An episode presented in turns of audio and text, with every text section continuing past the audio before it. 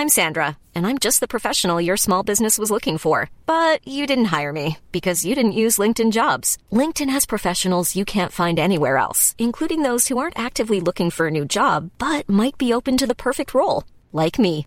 In a given month, over 70% of LinkedIn users don't visit other leading job sites. So if you're not looking on LinkedIn, you'll miss out on great candidates like Sandra. Start hiring professionals like a professional. Post your free job on linkedin.com/people today. Thank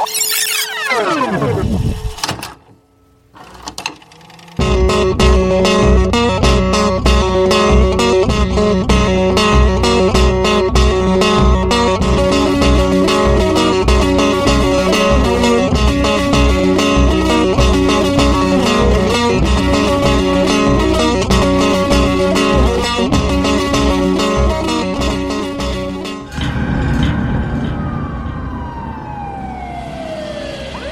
From the crime scene match yours. You have to believe me. I did not do what they said I did.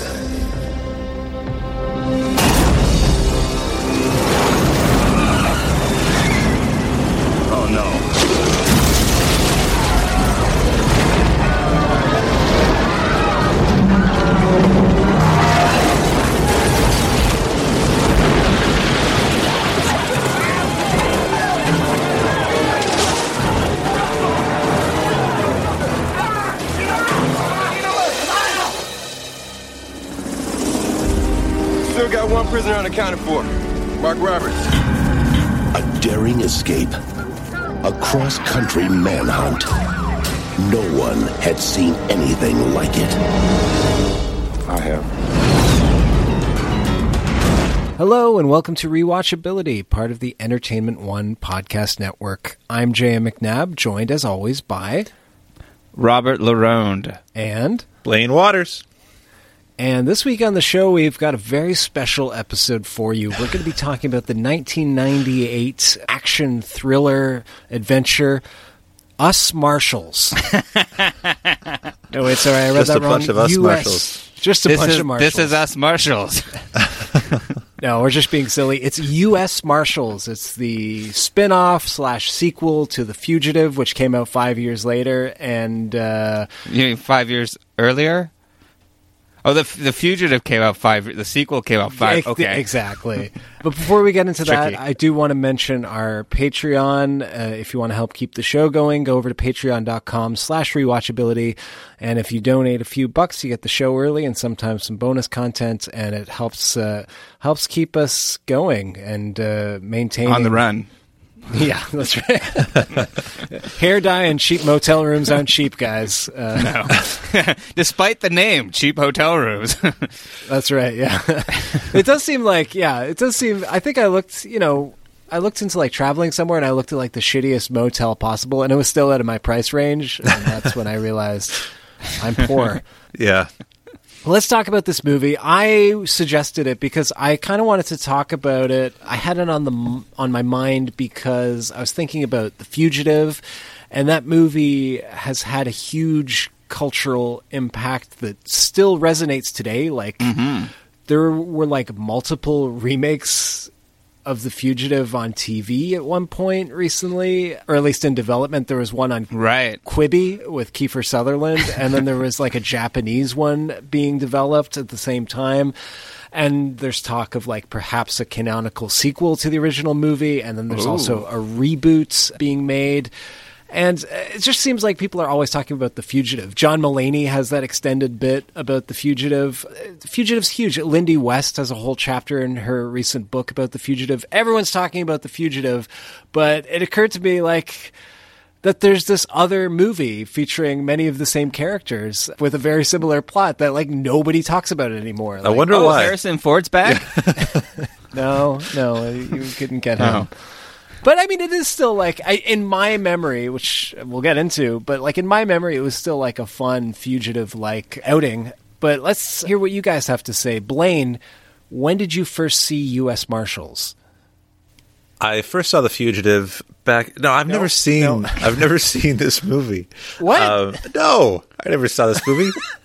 I was like, Wow. oh, they're they're they're trying to remake it, but it, looks like it's all the same beats, and and it doesn't have Harrison Ford in it. And I'm It's called a sequel, Blaine. That's how they work.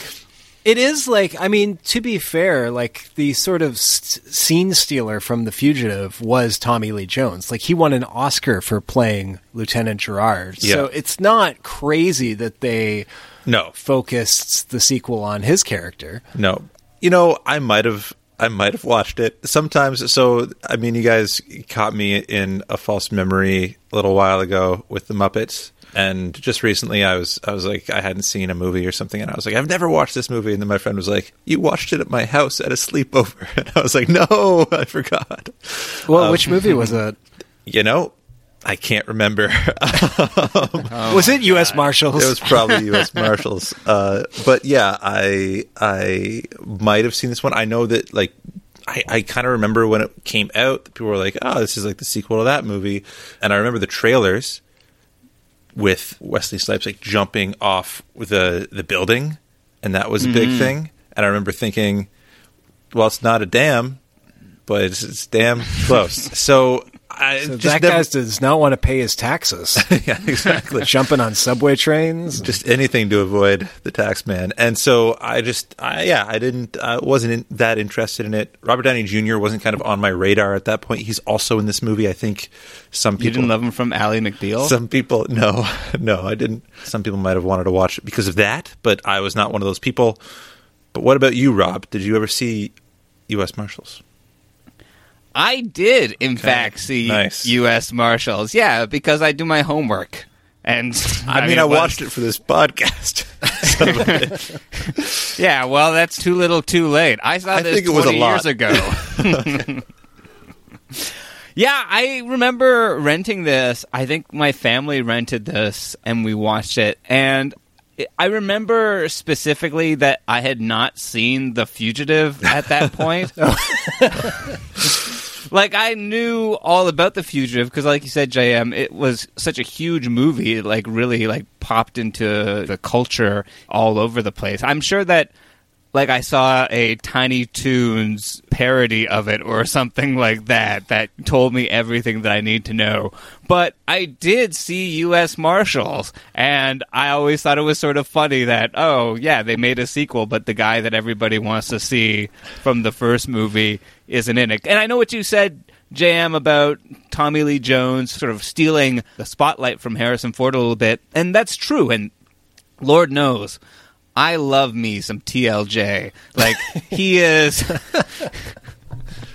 he is ornery, he is cranky, he is like he's everything that I aspire to be. He he takes no bullshit. He, he doesn't have any fun. I just like so many of his lines from movies like Double Jeopardy from like uh No Country for Old Men are just like Oh, yeah. they're like earworms. They like they they stick in your brain like the hook of a pop song just because he has like that tired, weary old drawl. I I love it. I love it. Yeah, and just because you mentioned it, I do think, and we talked about this when we did it on the podcast, but like Double Jeopardy is basically like the end of the trilogy. Mm. Like, I mean, he's playing a different character, but he's basically doing the same thing. He's he's chasing a fugitive in that movie, even though that's explicitly not his job. Yeah, yeah. but I remember thinking that it was okay. You know, it was not anything super amazing, but I remember it being thrilling, like an action adventure movie should be. And, you know, it, it had like all the elements. It was fun. I liked Wesley Snipes. I thought it was pretty good. Hadn't really thought about it since then. Because, I mean, you know, I mean, uh, it's not The Fugitive, right?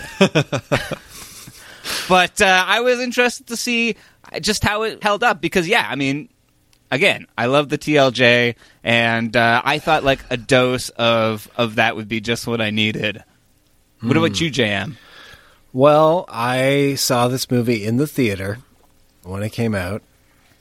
And you know, I looked at I actually looked up like the old newspaper listings from when this movie was out because I had a very distinct memory of going to see it at a certain theater, and I, I wanted to double check to make sure that was right. And I looked it up, and it was. It was playing at the theater. I thought it was like a twin cinema, and in the other uh, theater, they're playing The Man in the Iron Mask Nice. Oh, with with uh, with Leonardo DiCaprio. spoiler. Yeah, you never know who's in there. it's, it's made of iron, that thing. Yeah, I kind of like you, Rob. I just liked it fine. I thought it, I remembered it being a fun night out at the movies, but like it, it you know, it There's became popcorn, yeah, posters on the wall. It's a fun night. and it was also like you know I I've talked about this before, but like there are certain movies where I just like I really vividly remember like the the time of year when I saw them. And like, and I looked it up, and this movie did come out like around this time of year. It was, I think, in February, which is also like you know, kind of when studios typically like dump their movies that aren't blockbusters or aren't like awards contenders. So this this made sense. And I but I just remember thinking it was like a pretty good movie. It was fun, but it wasn't, you know, it wasn't something you would rewatch because if you wanted to see that kind of thing, you would just watch The Fugitive. so, yeah, and I didn't uh, kill my wife. I don't care. I course, don't yeah. care. Yeah. And he does. He has more dialogue than Harrison Ford in The Fugitive. Tommy Lee Jones. true. Yeah. So like yeah, and I I do remember like thinking it was kind of weird that it it was a sequel following the guy who wasn't like you know the star of the movie, but I liked it. Yeah, yeah. It just seems weird Okay. because I mean, again, I love Tommy Lee Jones, but he is not.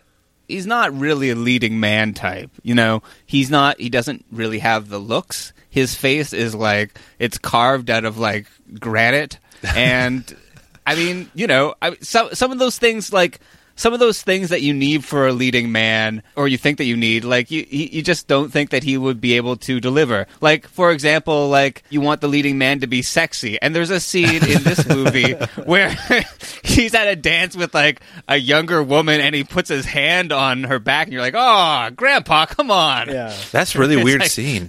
That was a really weird scene. super Yeah. weird scene. Maybe Well, there's a lot of weird scenes in this movie, so let's get right into it. Yeah. Rob, do you want to do the rundown? Okay, I will. So it starts with some grainy footage of a parking garage. It's like Yeah. it's like deep throat. It immediately sucks you in with this footage. You can't really tell what's happening. I'm in. talking about the Nixon deep throat, Blaine. Just sucks you in, you know. Um, but yeah, and something something goes wrong on this footage, and it's you know oh very very mysterious. I bet we're gonna find out more about that later. But cut to a man in a chicken costume. this might have been my favorite part of the entire movie.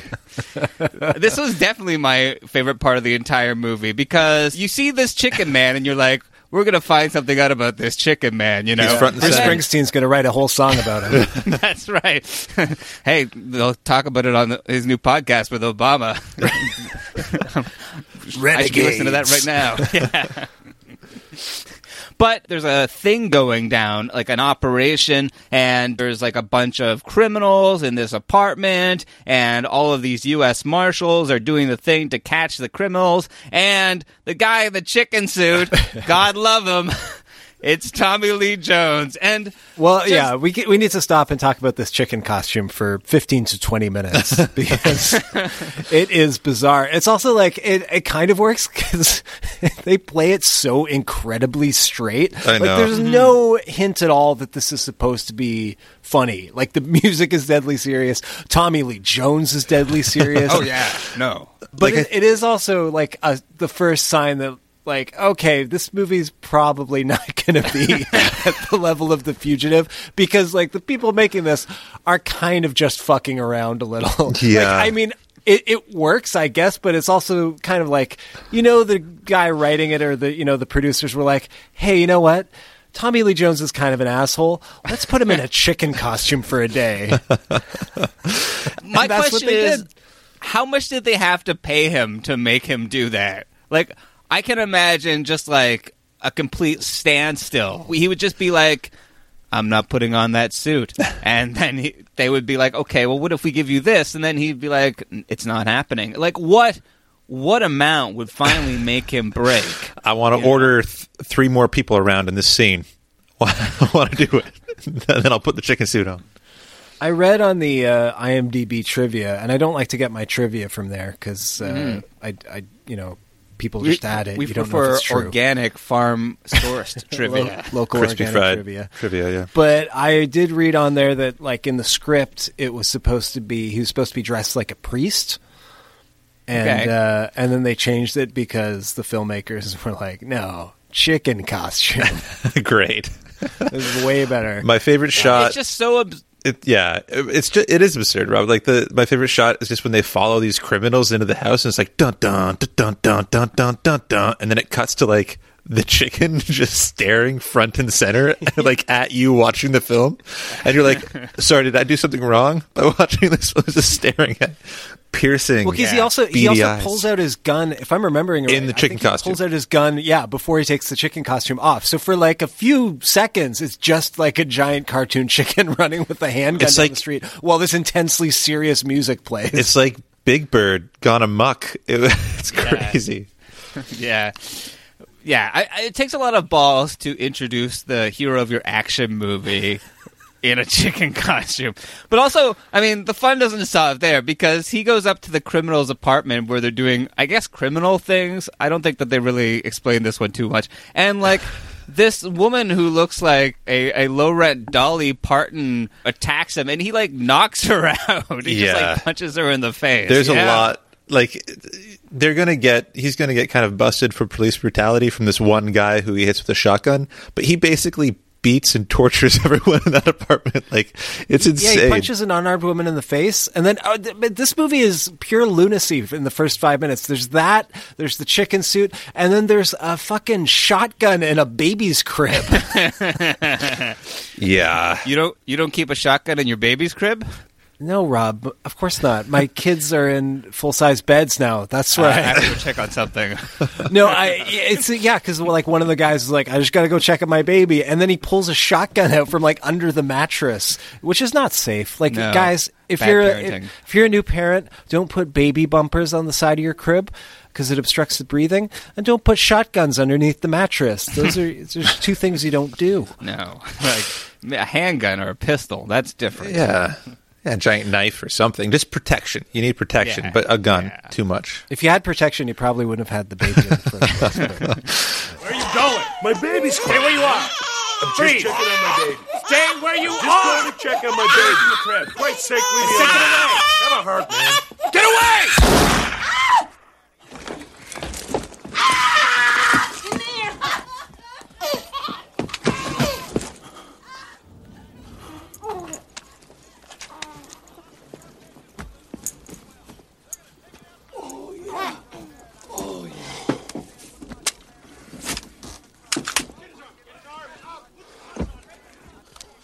Excellent work, young man.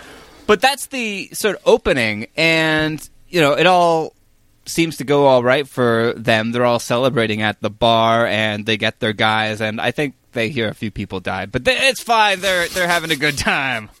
But he goes to this party. hey, we forgot about that baby. Ah, I'm sure it's okay.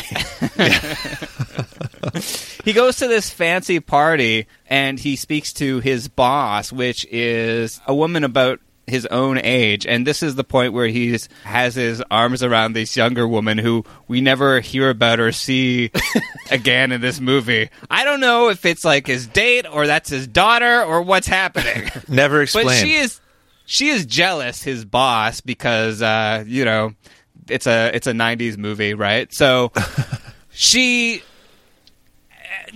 not specifically because of the jealousy, but also because of the police brutality where he punched the prisoner. For that reason, more so, but also a little bit because of the jealousy. oh yeah, yeah, no, for sure. Everyone wants to fuck Tommy Lee Jones in this movie. God. Yeah, well, Did you see him when he took off his shirt? Come on, guys.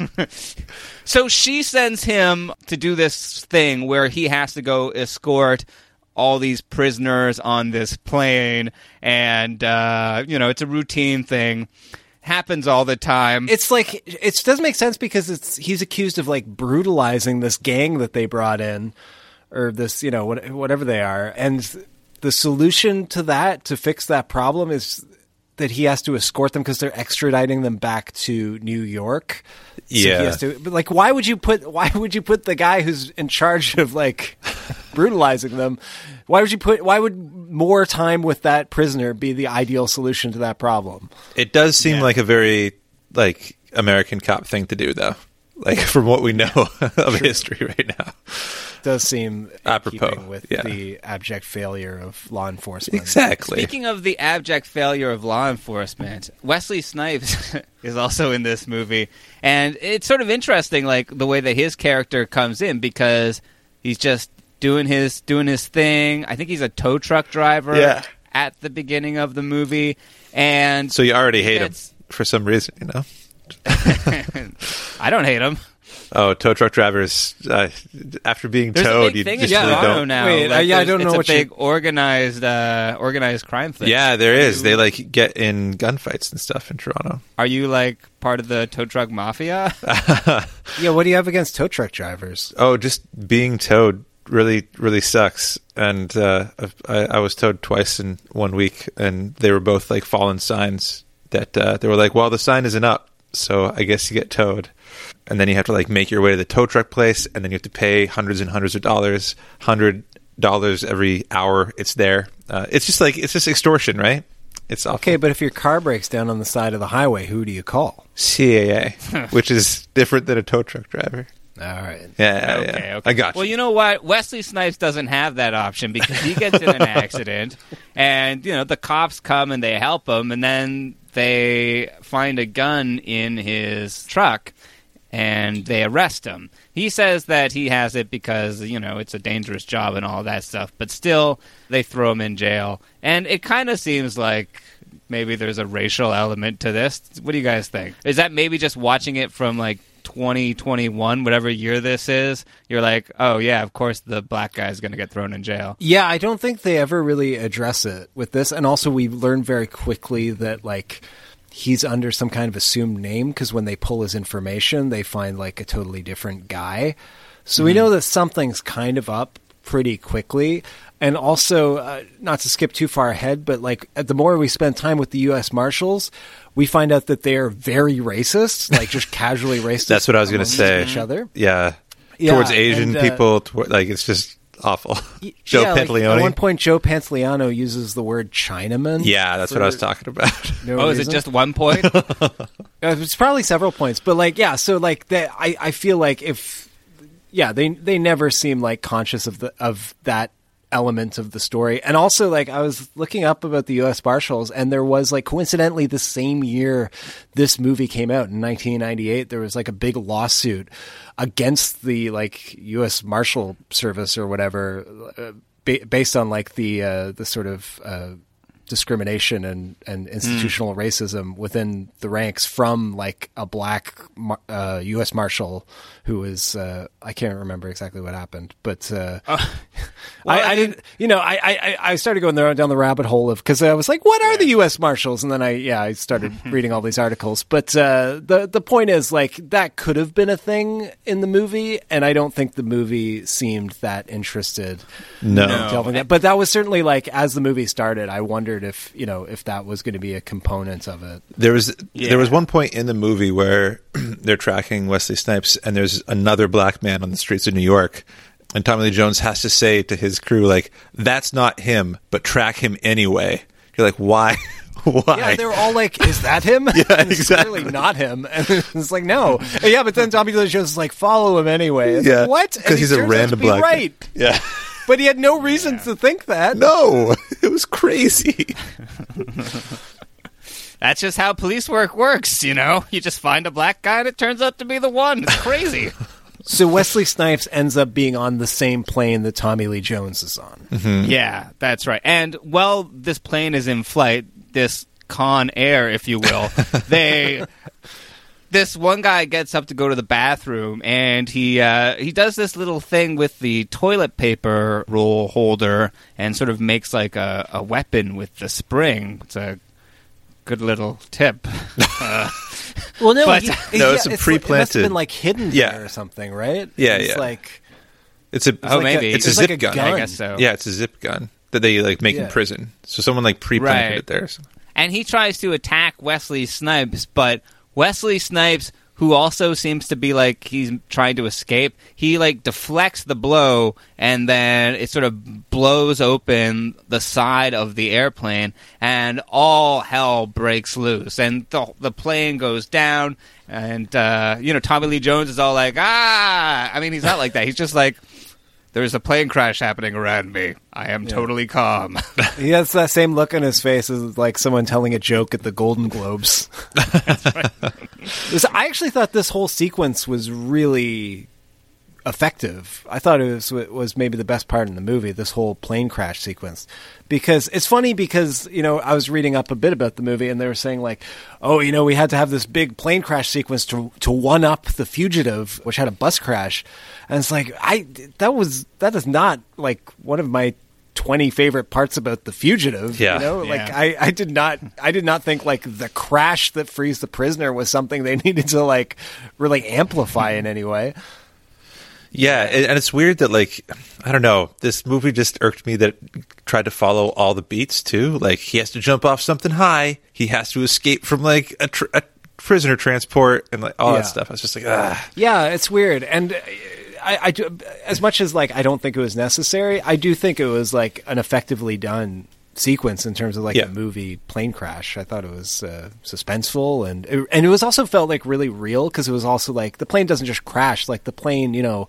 Lands and skids for a while, and then kind of slowly goes off into the water. Like it's a big, Yeah. big long uh, sequence. Yeah, they try to like land it on the road, and then they run out of road, and there's fire, and there's rain, and all of that stuff.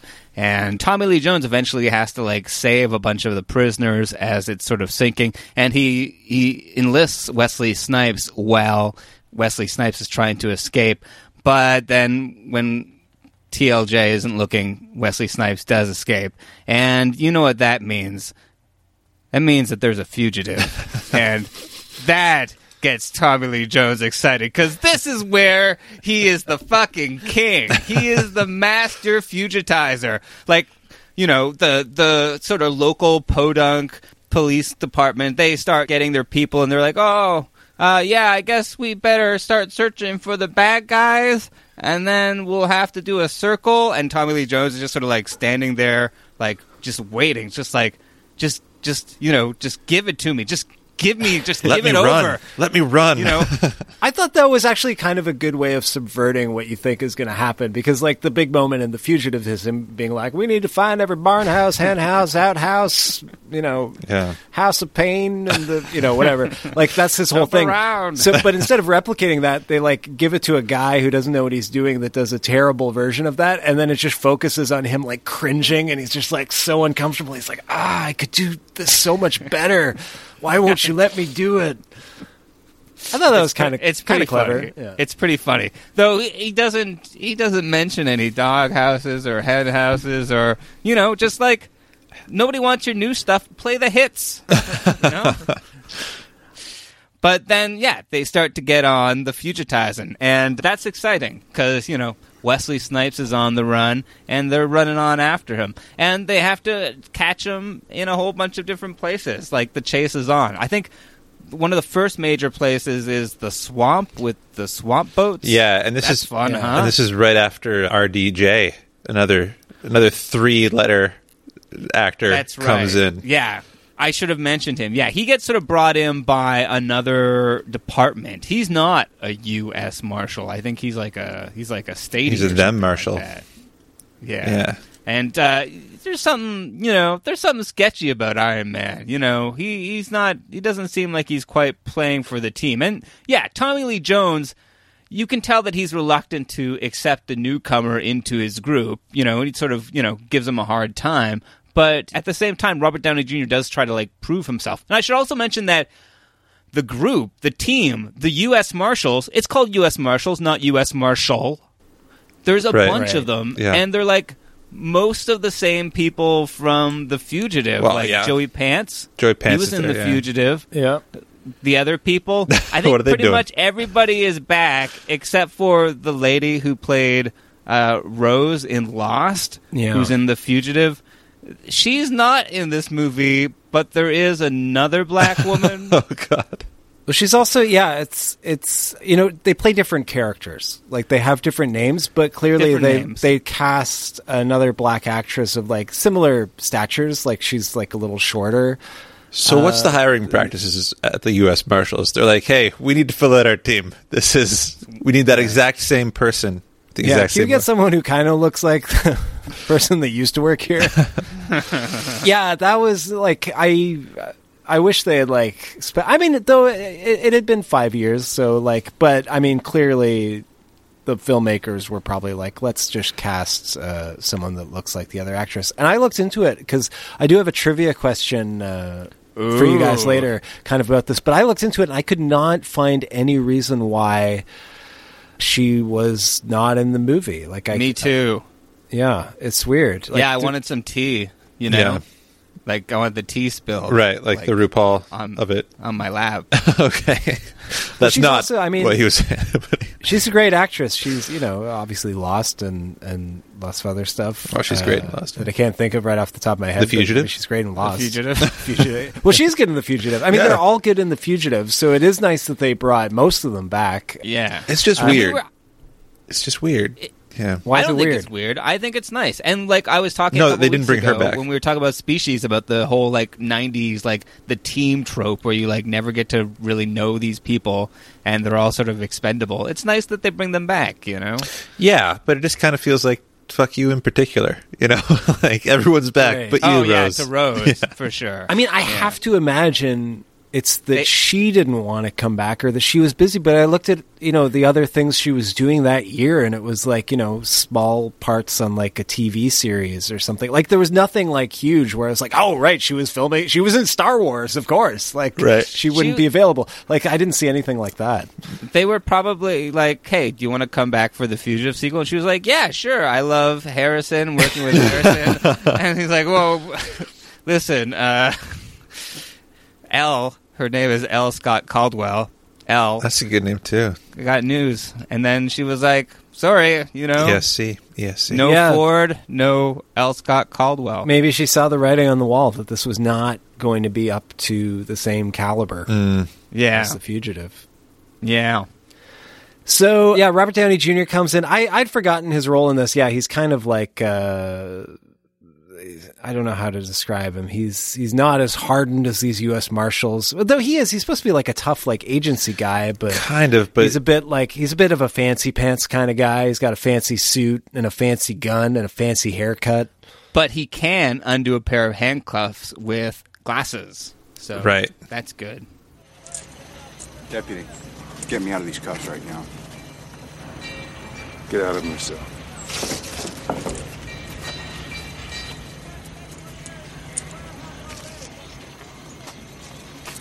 Whoa, whoa, whoa! What are you doing? What, what what's he doing?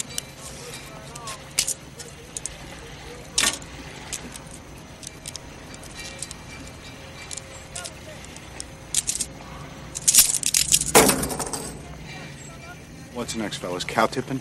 is that is that like on the test for being CIA? Is that one of the things? I don't know. Like, I mean, it's just supposed ruin to your show that glasses. He's like, you know, he's like, you know, a cool dude like Tommy Lee Jones. Well, Like, I thought it was that he does that because he handcuffs him and then asks him to get out of it, and he grabs the glasses. I thought that was because he knew that that was how Wesley Snipes picked his handcuffs. And he- Right. Oh, I don't Tommy know. Lee Jones was piecing together that Wesley Snipes was is, as we find out, actually like part of that agency, What- and that Yeah. No, Well, Tommy Lee Jones because Tommy Lee. Jones saw him picking his handcuffs, did he? But did, how did Robert Downey Jr. know that That See, what I think it's just in their training. I Well, I also don't think Robert Downey Jr. did know that. I think that's just how, yeah, like their training. Yeah. Like, how- that's this is how you pick handcuffs. If you, And so that Oh, was, yeah, like, okay, that makes sense. one of the because clues, later, yeah. spoiler. I mean, that's we, we spoil things. we're about to describe out- the entire movie. yeah, from 1996 or whatever. Uh, it turns out that Wesley Snipes is an agent. He he's what they call a kite. He's somebody that they fly uh, on a breezy day. Hmm. He, he he's like a he's like a mercenary or He was something. He's- activated by Dick Van Dyke back in the '60s. Yeah, he's he's one of those people who you know does things for them, but who they will disavow if you know they get caught. And so we're sort of starting to piece this together. Like it seems turns out that like oh Wesley Snipes was one of the guys in that grainy parking garage video. Yeah. Yeah. And also like there was a couple of federal agents who were killed during that uh, particular s- scenario and that's why Robert Downey Jr. has like, you know, it's a little bit personal for him, you know, because his his buddies were killed. My favorite moment, just going back to the glasses for a second, was that they show us him taking the glasses and that he takes only one arm of the glasses. But then when he undoes it in the plane, like they cut to the cop that he stole the glasses from. The cop is like putting on his glasses at night and he's missing an arm and he's like, What the Sam hell? and it's so stupid. But I just really it's wanted so jarring too. It is so it's like jarring. for four, we're in this airplane, this big airplane scene, and then for four seconds we cut to this guy and his wife in bed. It's like a Family Guy cutscene. It's it's so funny, and I just really wanted them to like keep on cutting back to it throughout the movie. like he's like, I I don't know, I don't know where it went. I, now I have to get my eyes tested again to get a new pair. And he's like in the pharmacy. Checking the car. yeah. He's like, I did. I mean, I, it's hard without my glasses, but He's like back at work checking through his desk, like I don't know where they are. And then his partner's like, I think he's going Oh, senile. I think he's going senile. It would be amazing if he was like, you know, like banging his desk drawers, and then somehow like there was a chain reaction that helped them catch Robert Downey Jr. at the end. It's just like full circle it, you know. yeah, yeah, be nice. Anyway, But it doesn't. So I don't know how much of like the ins and outs of the story we, We don't need want to get into into because like they chase him. There's a lot of chasing, my God. intrigue. Uh, yeah, there's something with like the Chinese government and spies and Yeah, basically they piece about South together. Korea. Tommy Lee Jones figures out that he was set up. Yeah. Because uh, there was no way for him to have even. I was even confused about what happened. So was he there? Did he kill those guys, or did yeah, he? but it was self defense. And but then like they said like oh he you wouldn't have been able to get his fingerprints which is the proof they had because in the video you can clearly see that he was wearing gloves. He couldn't Yeah, have put those on right. after he killed those those men. Nope. He's just yeah. There's so many kind of like little holes in this movie that were big reveals, and I was like, well, but any cop could be like, well, he could put those gloves on after and just take the case. Like I don't know. They all had they were all just full of holes, like that plane. Well also how did how did they get that f- crime scene footage? Yeah, that was because when they went to the guys, he was like, "That's protected under law," and Tommy Lee Jones was like, "Don't give me that." And I don't know. It, it's just like, well, how did you? How did you get it if it was top secret? Like, like what was what was involved in that? Oh, and this is after we didn't talk about how when they track him down in the swamp, they do have the like Tommy Lee Jones faces off against Wesley Snipes Yeah. moment, like the "I didn't kill my wife, The I don't care." care. Yeah. But in this one, Tommy Lee Jones shoots him in the shoulder, and so then he ends up in the hospital, and that's that's when his boss shows up, and like Tommy Lee Jones uh, is you know got no shirt on, you know, for the ladies, Yeah, Yeah. and then his boss comes in, and she's like. You know I love you, or I don't remember what the line was, but it's so bad. And then because his she's famous also line was, barely in this movie. I don't care. And then he Yeah. went on the rest of his. God damn it, Tommy. Yeah, I, it's yeah, it's weird. Like it's it's it's funny because yeah, they follow the structure of the fugitive so much, but then they're like, we'll sprinkle in like some kind of like semblance of a character for this guy. Like his boss is in love with him apparently, and like like it, there's lip Yeah. service paid to like the idea of fleshing this guy out as like you know the lead of our movie, but they can never really afford much time to it because they're following the fugitive uh, storyline so and much. who was the girl at the beginning? Like, did he pay for her company? What's going on there? I want to know. anyway, Yeah. Yeah. So then, like, yeah, it's this whole thing. There's there's one terrific chase sequence, which is the one that ends on the subway train that was in the trailer. Mm-hmm. But most of it takes place, oddly, in an old folks' home. Why? And Tommy Lee Jones is literally bursting into every room with a gun out, being like, "Is he in here?" And yeah. and then he's Yeah, just like and then he's going like, seniors keeling over with heart attacks. "Exactly." And then he's saying like, "Calm down, sir. Calm down. I'm not looking for you." Whoa, like what? whoa. Then don't burst into the room with a gun. God damn it. Yeah. Yeah. Yeah. Well, and then Robert Downey Jr. This is where Robert Downey Jr. catches Wesley Snipes at the senior at the seniors home, and he's basically like doing it in the room while there's like this old man, like a Hector Salamanca. That's what I was going to say. I, I just expected him to be like like ringing a- the bell when he entered the room. bing, bing, bing. but that guy's just stuck in the corner watching. But Robert Downey Jr. is basically going to execute Wesley Snipes. He has the gun to the back of his head, execution style. And then, but this one U.S. Marshal who's like the floppy haired one who, you know. His name's little bit- Newman. yeah, Newman. Who's just too he's too precious to live because he has like this floppy hair, and uh, so Robert Downey Jr. wastes him. You know, Yeah. Yeah, Just, it's a- which is a throws twist. him away. It Yeah. is a twist, yeah, because uh, yeah, usually, I mean, in those days you'd expect Robert Downey Jr. to be the one to get wasted. Oh, no. snap. So, no, Snap. He, he's been open about his struggles. Come on. But I mean, like he was a bad guy in this movie. How could you not just hate him a little bit? That's true. He is hateable in this Yeah. movie. But he, Yeah. Yeah. But then, then yeah. So Wesley Snipes escapes. Then he like, yeah, he somehow like zip lines down to a roof and hops on a subway train. Mm-hmm. It's Yeah. pretty cool. We also It's haven't talked amazing. about Wesley Snipes' girlfriend who's in this movie.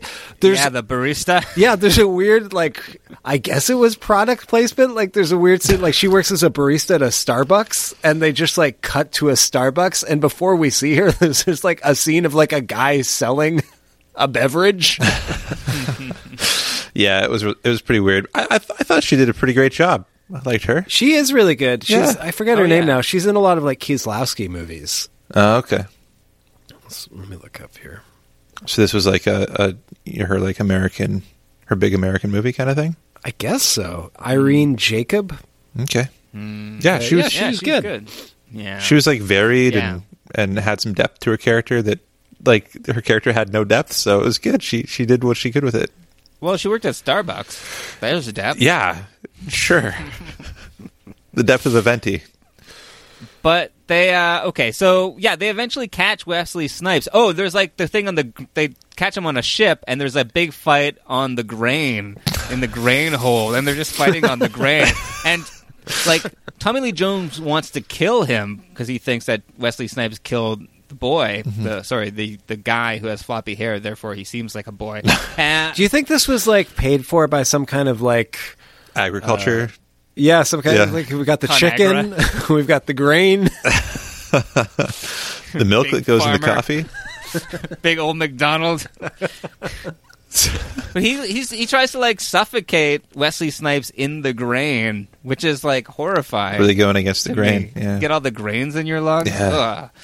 But you know, eventually, eh, that, anyway, they catch him, and then at the hospital, it seems like everything's you know cool, and Robert Downey Jr. and Tommy Lee Jones are just sort of like you know chilling outside of the room, and then Tommy Lee Jones is thinking. You can see the gears turning in his head, and he's like, "Hey, Robert Downey Jr., would you like me to get you a coffee?" Which is totally suspicious because Tommy Lee Jones never does anything nice for anybody. Not in any He's movie. such a mean old grump. It's such a weird scene. These things are so cool. They shoot underwater. You can pour sand in them and they'll shoot. Shoot every time. It's a good choice. Get some rest. Uh, no, I'll just get some coffee. Hey, you want some? Hey? Yeah. Black, four sugars. This is the first. You must be truly exhausted. Oh, hey. Um, stairway down, nursing station. Remember? Second floor. I, maybe I missed something, but like the the the way he pieces it together. I mean, he's already kind of pieced it together, but he's like, "Hey, what gun did Wesley Snipes use to murder my friend?" And it was like the gun that clearly was Robert Downey Jr.'s gun. That we had a whole scene earlier in the movie where Tommy Lee Jones was like, "What kind of gun do you have?" And like took a Apropos of to, like, nothing. look at his gun, and then later, yeah, it's just like, "Hey, what gun did they did he use to murder him?" It's like, "Oh, this one." It's like, "Oh." Uh, this was like two days earlier. He was It's looking so at this weird. gun, And- and, he's like, "Yeah, I got a new gun." Like you said, it's like, "Oh," and then Tommy Lee Jones is like, "Can I see your gun?" He's like, "Sure," and he like kind of looks at it, kind of like. You know, it's like a child doing a magic trick. He just like puts it like where you can't see you it. can see him it exchange the the clip. You can see it like blatantly Yeah. on the screen, and I'm like, Robert Downey Jr.'s right there, dude. Like, what are you doing? It's No, yeah, he kind of like positions his body a little like "Ah, I'm just gonna look at suspiciously. Yeah, Yeah. and then and then he's like, I'm gonna get you coffee, which is also suspicious. And then obviously, like, yeah, Robert That's Downey Jr. is the bad guy. Robert Downey Jr. uses to kill Wesley Snipes or try to. yeah. But then he does, he doesn't have any bullets in his gun because, of course, he doesn't. Why wouldn't you? Why? How is he so stupid that he wouldn't suspect? Like, hey, I wonder if that guy did anything to my gun. Also- he was also looking at my it randomly. my my friend was uh, worked security for a long while, so he had a gun, and I remember him like being like the bullets are so heavy, like they they they double the weight of the gun when you have a full clip in. So like you'd be able to tell just from the weight that there's no bullets in the gun because it's literally half the weight. Anyway, that's also, weird. what if he just had more bullets? Like, what if he, what if he just like put a new clip in before because they were not together that whole time? yeah. What if there was one in the chamber? Yeah. Isn't that how it works? There's always one in the chamber. Such an action But movie. also, what if Tommy Lee Jones just came back with the coffee that he went to get? Like, it wasn't going to take him that long. Uh, you yeah. know, he was going to find Robert Downey Jr. in the middle of murdering Wesley Snipes and be like, "Oh, here's your coffee with four sugars. That's a lot. Oh my God, what are you?" Well, also, if you suspect the guy, like the gun is going to prove that it was his gun, right? Like because he fired it on other occasions. So the blast, anyway. It's just none of the, none of this it makes doesn't sense. matter. It I- doesn't matter. The point is, is you know they have their big moment, and Tommy Lee Jones has to shoot Robert Downey Jr. because because Robert Downey Jr. has a second gun after he's already disarmed him, and Wesley Snipes is like, no, and then that's what happens, and then Tommy Lee Jones shoots him, and then that's what happens. Then the movie's over. I will And say, then- I think this movie would make a billion dollars if they released it today under the title Iron Man versus Blade versus Two Face. nice. yeah, yeah, Yeah. And then Wesley Snipes literally says, "I'm going back to sleep," and that's how I felt at the end of this movie. Me too. I just woke up to see this scene, and I'm going back to sleep. Yeah, Yeah. It was it was not great, but we should probably come back to uh, Yeah. to your trivia questions. Okay, we'll take a short break. We'll be right back.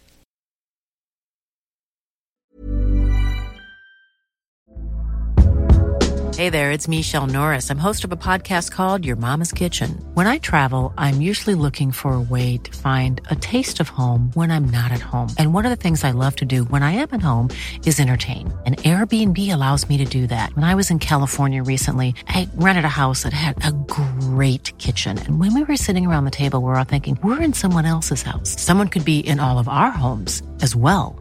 If you have a home, but you're not always at home, you have an Airbnb. Your home might be worth more than you think. Find out how much at airbnb.com/slash host.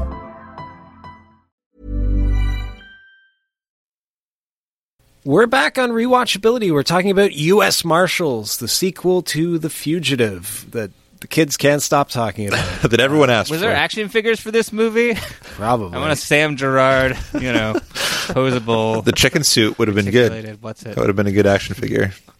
Oh my chicken God, guy with yeah. a gun. Make it. You know, I think I told this story on our Fugitive podcast, but I remember my dad telling me that in like the 80s or something, the guy who played Lieutenant Gerard on the Fugitive TV show, like the original show, was doing a play in Toronto. And my dad saw him on the subway and he almost went up to him and almost said, I just saw Dr. Kimball on the next car. But uh, uh, he didn't. Um, That's probably kind of him. yeah. That would be fun to do to uh, Tommy Lee Jones. Ooh, that would not go well.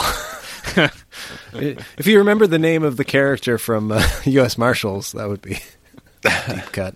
Okay, so some trivia for you. Um, there's not a lot because no one cares about this movie, so there wasn't a lot of, of Wow. uh, of stuff I could unearth. But I do have a few things to talk about, and I've got some Okay. trivia questions for you. Okay. So we mentioned L. Scott Caldwell does not reprise her role as Poole from the original movie. But as we also talked about, she would go on to appear as Rose on Lost. Which other fugitive slash U.S. Marshals star appeared on Lost with her? A fellow castaway.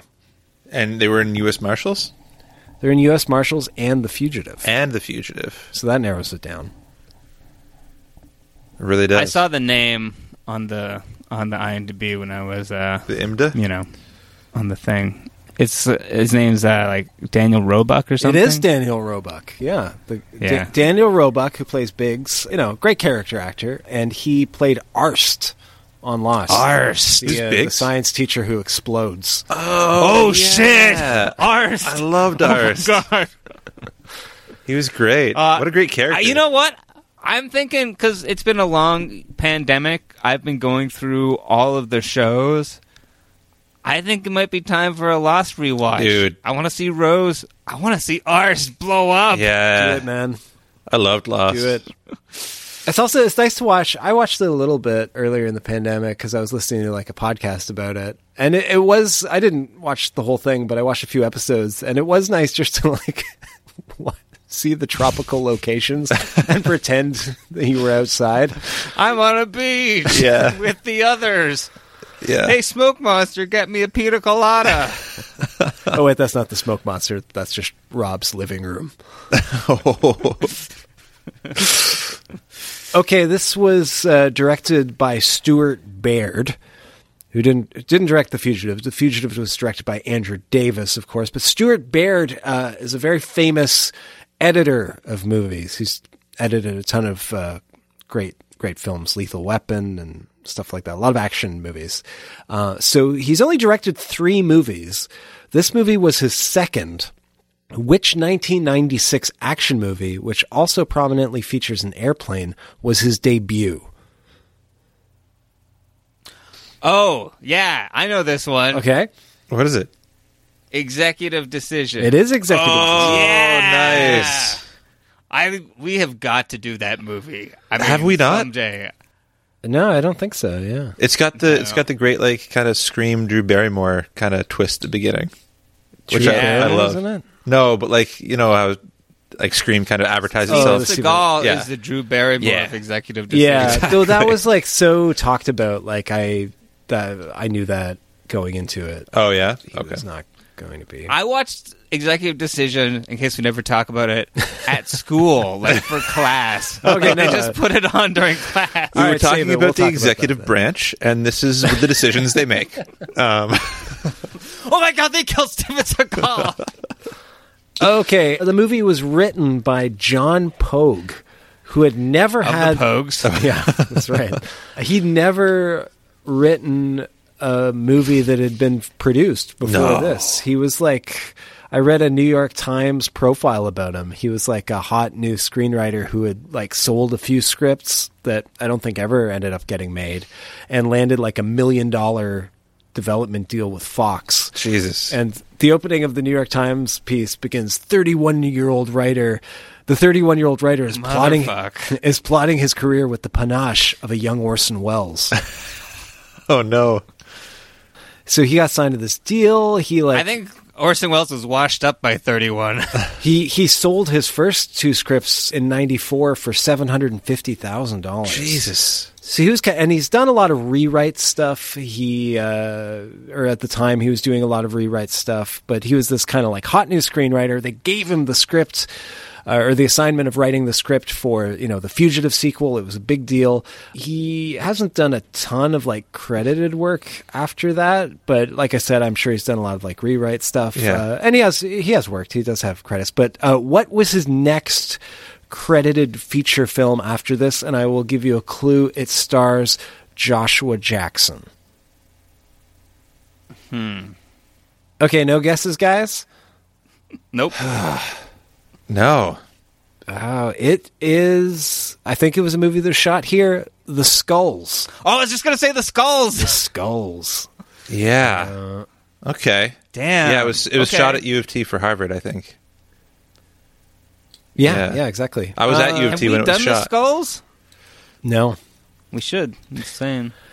This uh, this isn't really a trivia question, but there is a kind of weird connection that this movie has to The Fugitive. I wanted to talk about, and that is. Uh, not, in addition to the fact that it has many of the same characters and copies the story, and that is that they basically left the the garbage from their their crash scene lying around. The the uh, I'm sure we talked about it when we did the fugitive on the show, but like the you know the bus train collision set piece, right? That they did for the first movie was basically just left there. So I don't know if it's still there, but like for a while you could just go see it. It was just like on the side of a highway. Jesus, weird or something. And this movie, so they actually had a uh, a life size, a real Boeing 727 uh, that they like submerged into a, a, river to film those scenes. So it was purchased by this guy and and hauled out to Mermet Springs, I believe in Illinois, where it was fully submerged underwater and they use it for divers. They have uh, oh, that's like cool. diving schools and for places for expert divers because apparently, you know, I guess it gets boring to just dive down and there's nothing underwater. so you can dive down and actually like swim through the fuselage.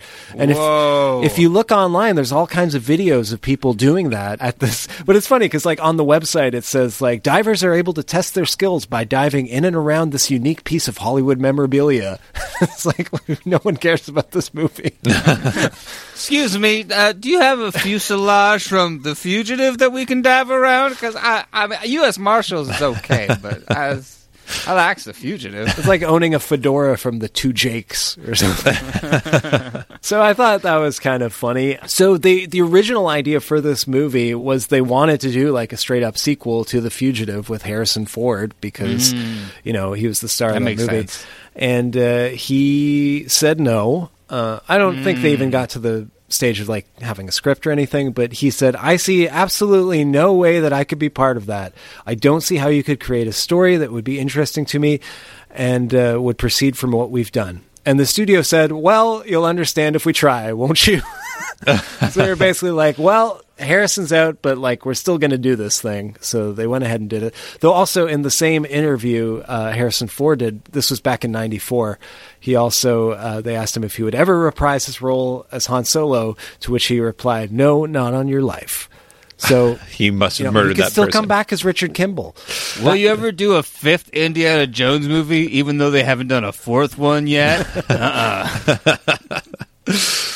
I uh, yeah. So uh, there were like rumors back in 2015 that they were going to do like a straight up sequel with Harrison Ford, and I don't know how that would work. Like, would he kill his wife again? I don't know. Yeah, it happens.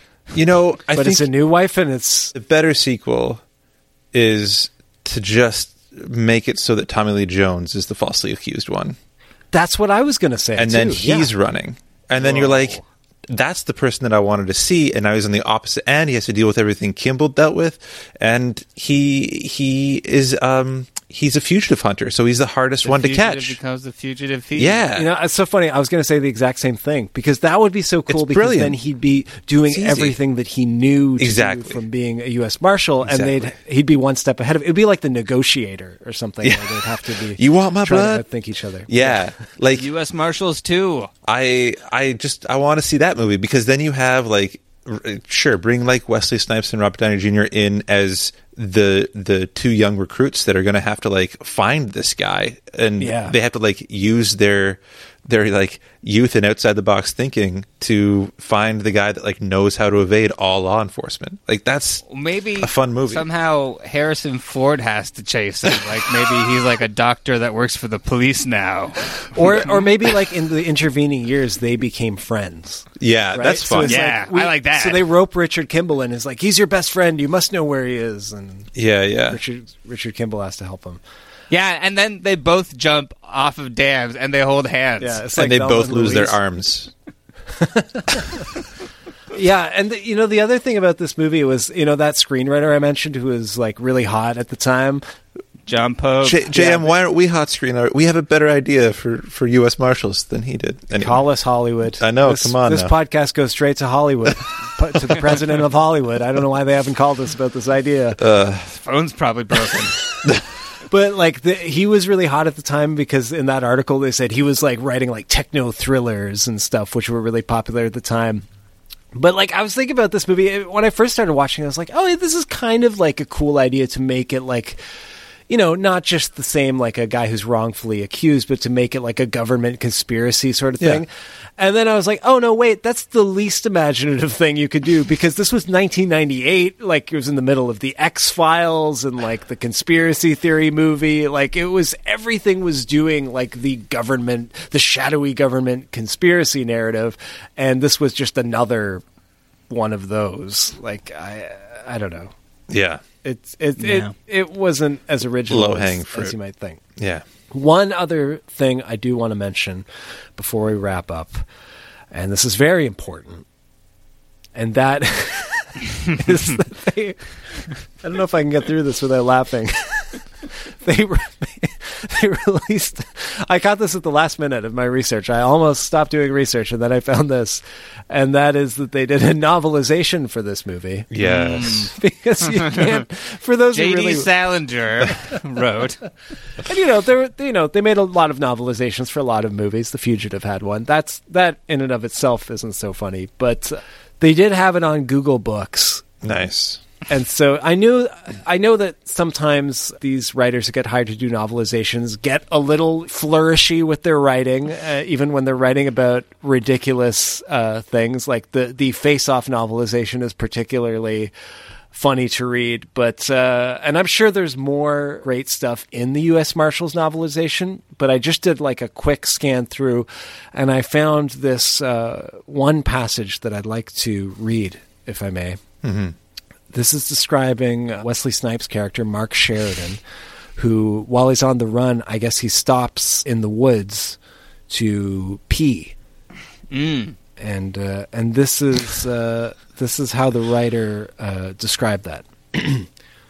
Using his pee. Jesus Christ. I can. Are you just describing how people pee? Is that what this writer is describing? It's very poetic. It's beautiful. Um, okay. Jesus Christ. In order to pee, you need to use your penis. using using using using his using his penis as a baby. As a what? What was he using it as? What do you use it as? What do you pee? A penis? I think you just use it as a Paintbrush. penis. Using his penis as a paintbrush. What? Sheridan using his penis as a paintbrush. Sheridan coated the rock-strewn drop-off, and the urine glistened like gold in the sunlight, Mm. catching green leaves like fresh morning dew. Ew. Using his He penis wrote- as a paintbrush. Using his penis as a paintbrush. He dipped it in the paint and rolled it onto the tree. Like, what are you talking about using his Wow. Oh my god. I mean, Uh, we're That's the Canadian. most I've laughed this entire pandemic. We're we're Canadian. We've used we've used the peat to, to write in snow. We've all done it, but we, I've never thought of it like a paintbrush. But maybe that's my own limitation as an Like artist. a magic marker. a yellow magic marker. Oh, God. I just can't imagine sitting down to write the U.S. Marshals novelization, and there's like a line of script like he takes a piss in the woods, and and the guy sits down and like this may be the only novel I write. I'm gonna crack my knuckles and really dig in. Well, there was no. I mean, I don't remember him taking a piss in the movie. I mean, maybe it was in the original script. But do you think that this intrepid young novelist was just like, whoa? I mean, they don't talk about him needing to go to the bathroom. Is he like holding it for the whole until the end of the movie? I, I think people are going to be worried. I better, you know, Yeah, go before you go. You know. and yeah, it's uh, there was a character earlier in the movie going to the bathroom, so they could have shown it. Yeah. So that was that that uh, Brilliant. destroyed me. That, Brilliant. that- and I'm sure there's more in there, but I did not have the time to comb through the novelization to U.S. Marshals. Well, I hope that we find out more about that young woman that Tommy Lee Jones is. I, ugh, I- I don't know. I hope we just see more of the glasses guy. Just follow that story. That's the that's the that's the what that's the greatest mystery of all for that guy. What the he was working together with uh, Tommy Lee Jones's date the whole time. Yeah. Twist. Okay, man. let's wrap up. Blaine, did you think? I mean, you didn't see it the first time, but what did you think of U.S. Marshals? um, you know how you thought that like, kind of watching uh, the the movie last week was torture. This is. I thought you were getting me back. I really did. I thought this was Oh. like you getting me back for Jerry Maguire. I really didn't like a lot of this movie. I thought it was really boring, even though the music was trying to tell me, "Nah, this is really interesting." I thought there was like some funny parts to it. I love the novelization. I love the chicken costume. I'm I'm glad we did this hmm. podcast on it, but I'm never going to watch this movie again. I it, it kind of reminded me of like other movies set in hospitals and not like extreme measures, you know, with the Oh, I really want to do that. On See, that's what I want to do because I remember that being like so insane. Like I don't even And remember also, like it's weird because it's Hugh Grant. oh, am I thinking like, the wrong oh. one? No, no, you're thinking of the right one, but Am I? It's like a medical thriller with Hugh Grant and Gene Hackman. Oh, I'm thinking of the wrong one. I'm thinking of oh. Michael Keaton and um, oh, Desperate Measures. Desperate Measures. Yeah, That'd be good too. Yeah. and Andy Garcia. And I remember the line of like, "You, Anything with measures. you want to test my resolve, Frank? You want to see where I end and you begin?" I was like, "What does that line even mean?" I remember. We'll do both. We'll do Extreme Measures versus Desperate Measures. just Measure for measure. cut, cut twice, and so I'm just never going to watch this movie again. But uh, Fair enough. I'm glad we did this for the podcast. What about you, Rob? Yeah, you know, I really got my hopes up at the beginning of this movie when it was batshit crazy, and I was like, "Oh man, maybe this is going to be like, uh, like stupid but fun. Like more chicken costume, more Tommy Lee Jones punching women who look vaguely like Dolly Parton, more, more all the you know action craziness. But then." It got really serious and really boring. Like, yeah, I liked the action sequences. I liked Wesley Snipes as a character, but you know, it didn't really it didn't really keep me. I found myself looking at my phone. I I fell asleep and had to rewatch a whole bunch of it. I, I didn't I didn't enjoy it so much. Uh, Robert Downey Jr. isn't that great in this movie. I mean, he doesn't you know he hasn't really found like the uh, you know the Iron Man I don't know arrogance or whatever it is. Yeah, I thought he'd bring in some like uh, comic relief a little bit, you know, like lighten the movie. But I don't think he was in that point in his career yet. He was the bad guy, basically. Exactly. Yeah. Yeah. Yeah, and I- he's not like a super great bad guy. Yeah, and uh, it was just sort of like uh, there's not not much to it. it. It wasn't as fun as The Fugitive, and it wasn't as it wasn't as entertaining. I don't know if they could have like kept on the note that they had in the first 15 minutes of this movie, then I think that they could have had something good. But uh, it just sort of after that point just feels like a boring sequel without the guy who you, who you really want to see from the first movie. Yeah. I'm Uh, sorry, Tommy Lee Jones. And I will say, I did want to bring this up. Again, I couldn't verify this. This is on IMDb trivia. But apparently, this is what Robert Downey Jr. said in an interview about the movie. He said, It's possibly the worst action movie of all time. And that's not just good and that's just not good maintenance for the for a good spiritual condition. You've had a traumatic year, you've been practically suicidal. What do you think would be really healing for you? How about like 12 weeks of running around as Johnny Handgun? I think that if you talk to a spirit guide, they would say that'll kill you. I thought maybe there was something I was missing, and what I really needed to do was be in one of those films that I love taking my kid to, but it wound up being really depressing. I'd rather wake up in jail for a TB test than have to wake up another morning knowing I'm going to the set of U.S. Marshals. Wow. Yeah. I feel you. He much prefers being Johnny Ion Blaster. yeah, true. true. Yeah. Yeah, I feel the same way you guys. Like it just, you know, it just I just didn't really care at a certain point. Like I think it did have some really good sequences. Like like that one chase scene through the old folks home. As silly as it was, it was really well done and like uh, you know, it's it's well edited together. Like Stuart Baird is great editor like he knows how to, Yeah. to to assemble a sequence like that. I know he wasn't necessarily the editor on this movie, but like uh, the way it's shot, the way it plays out, that's great. But it just comes so late in the story that you're already bored by the time we get to the best chase in the whole thing. I, yeah, it, it was just kind of disappointing. It was way too long. It was over Mhm. two hours. Yeah, and and like like we mentioned with the chicken costume, it it it flirted with having a sense of humor about itself, but then took itself deathly seriously for for the rest of it. So yeah, weird. Yeah, I I I am sadly in the same camp as you guys. It was not rewatchable. I I do kind of like their attempt to have Tommy Lee Jones have like camaraderie with his gang. Like you know, he calls them all kids, and he like has fun with them. Right. You know, and Yeah. Goes to the bar When they're all older than his date at the beginning of the movie. It's weird. And I, you know, I like Wesley Snipes as an actor, and I always have, but I, he's not given a lot to work with in this character. And you know, uh, so one of the central things that makes you like Richard Kimball in The Fugitive is that he's a doctor, and that even though he's on the run, he can't help but have a need to help people, even when it, uh, you know, is at the risk of him being caught. Yeah. So like that's something that was always like added a, a level of tension and added a level of like uh you know investment in the character whereas like Wesley Snipes again he's fine but the character is just kind of like a guy who turns out to be this super spy and also like as an audience, like we're in the dark for a lot of it at the beginning, so we're not even right with him because we don't know his past until like much later into the movie. Yeah, Whereas, like with, with the fugitive, yeah. we know that he's like innocent. We know he's innocent, thing. and we're as clueless as he is because he doesn't know what's going on. So, like, Yeah. there's a level of remove, but then we're also supposed to be more on the, uh, you know, on the U.S. Marshal side.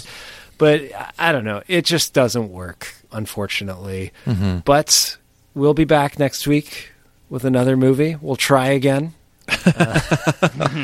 Damn it, we're so close. Until then, you can follow us on Twitter at Rewatchability, Facebook.com slash Rewatchability, Instagram. I don't know how you search for that, but uh, it's there too. Uh, you can follow us and subscribe and rate us on any and all podcast apps. All of them. And until next time, use your penises as, as paintbrushes. Jesus Christ. Unless unless you don't have penises. You know what? Just use a paintbrush as a paintbrush. That's Yeah, probably the thing Sometimes to do. a paintbrush is a paintbrush.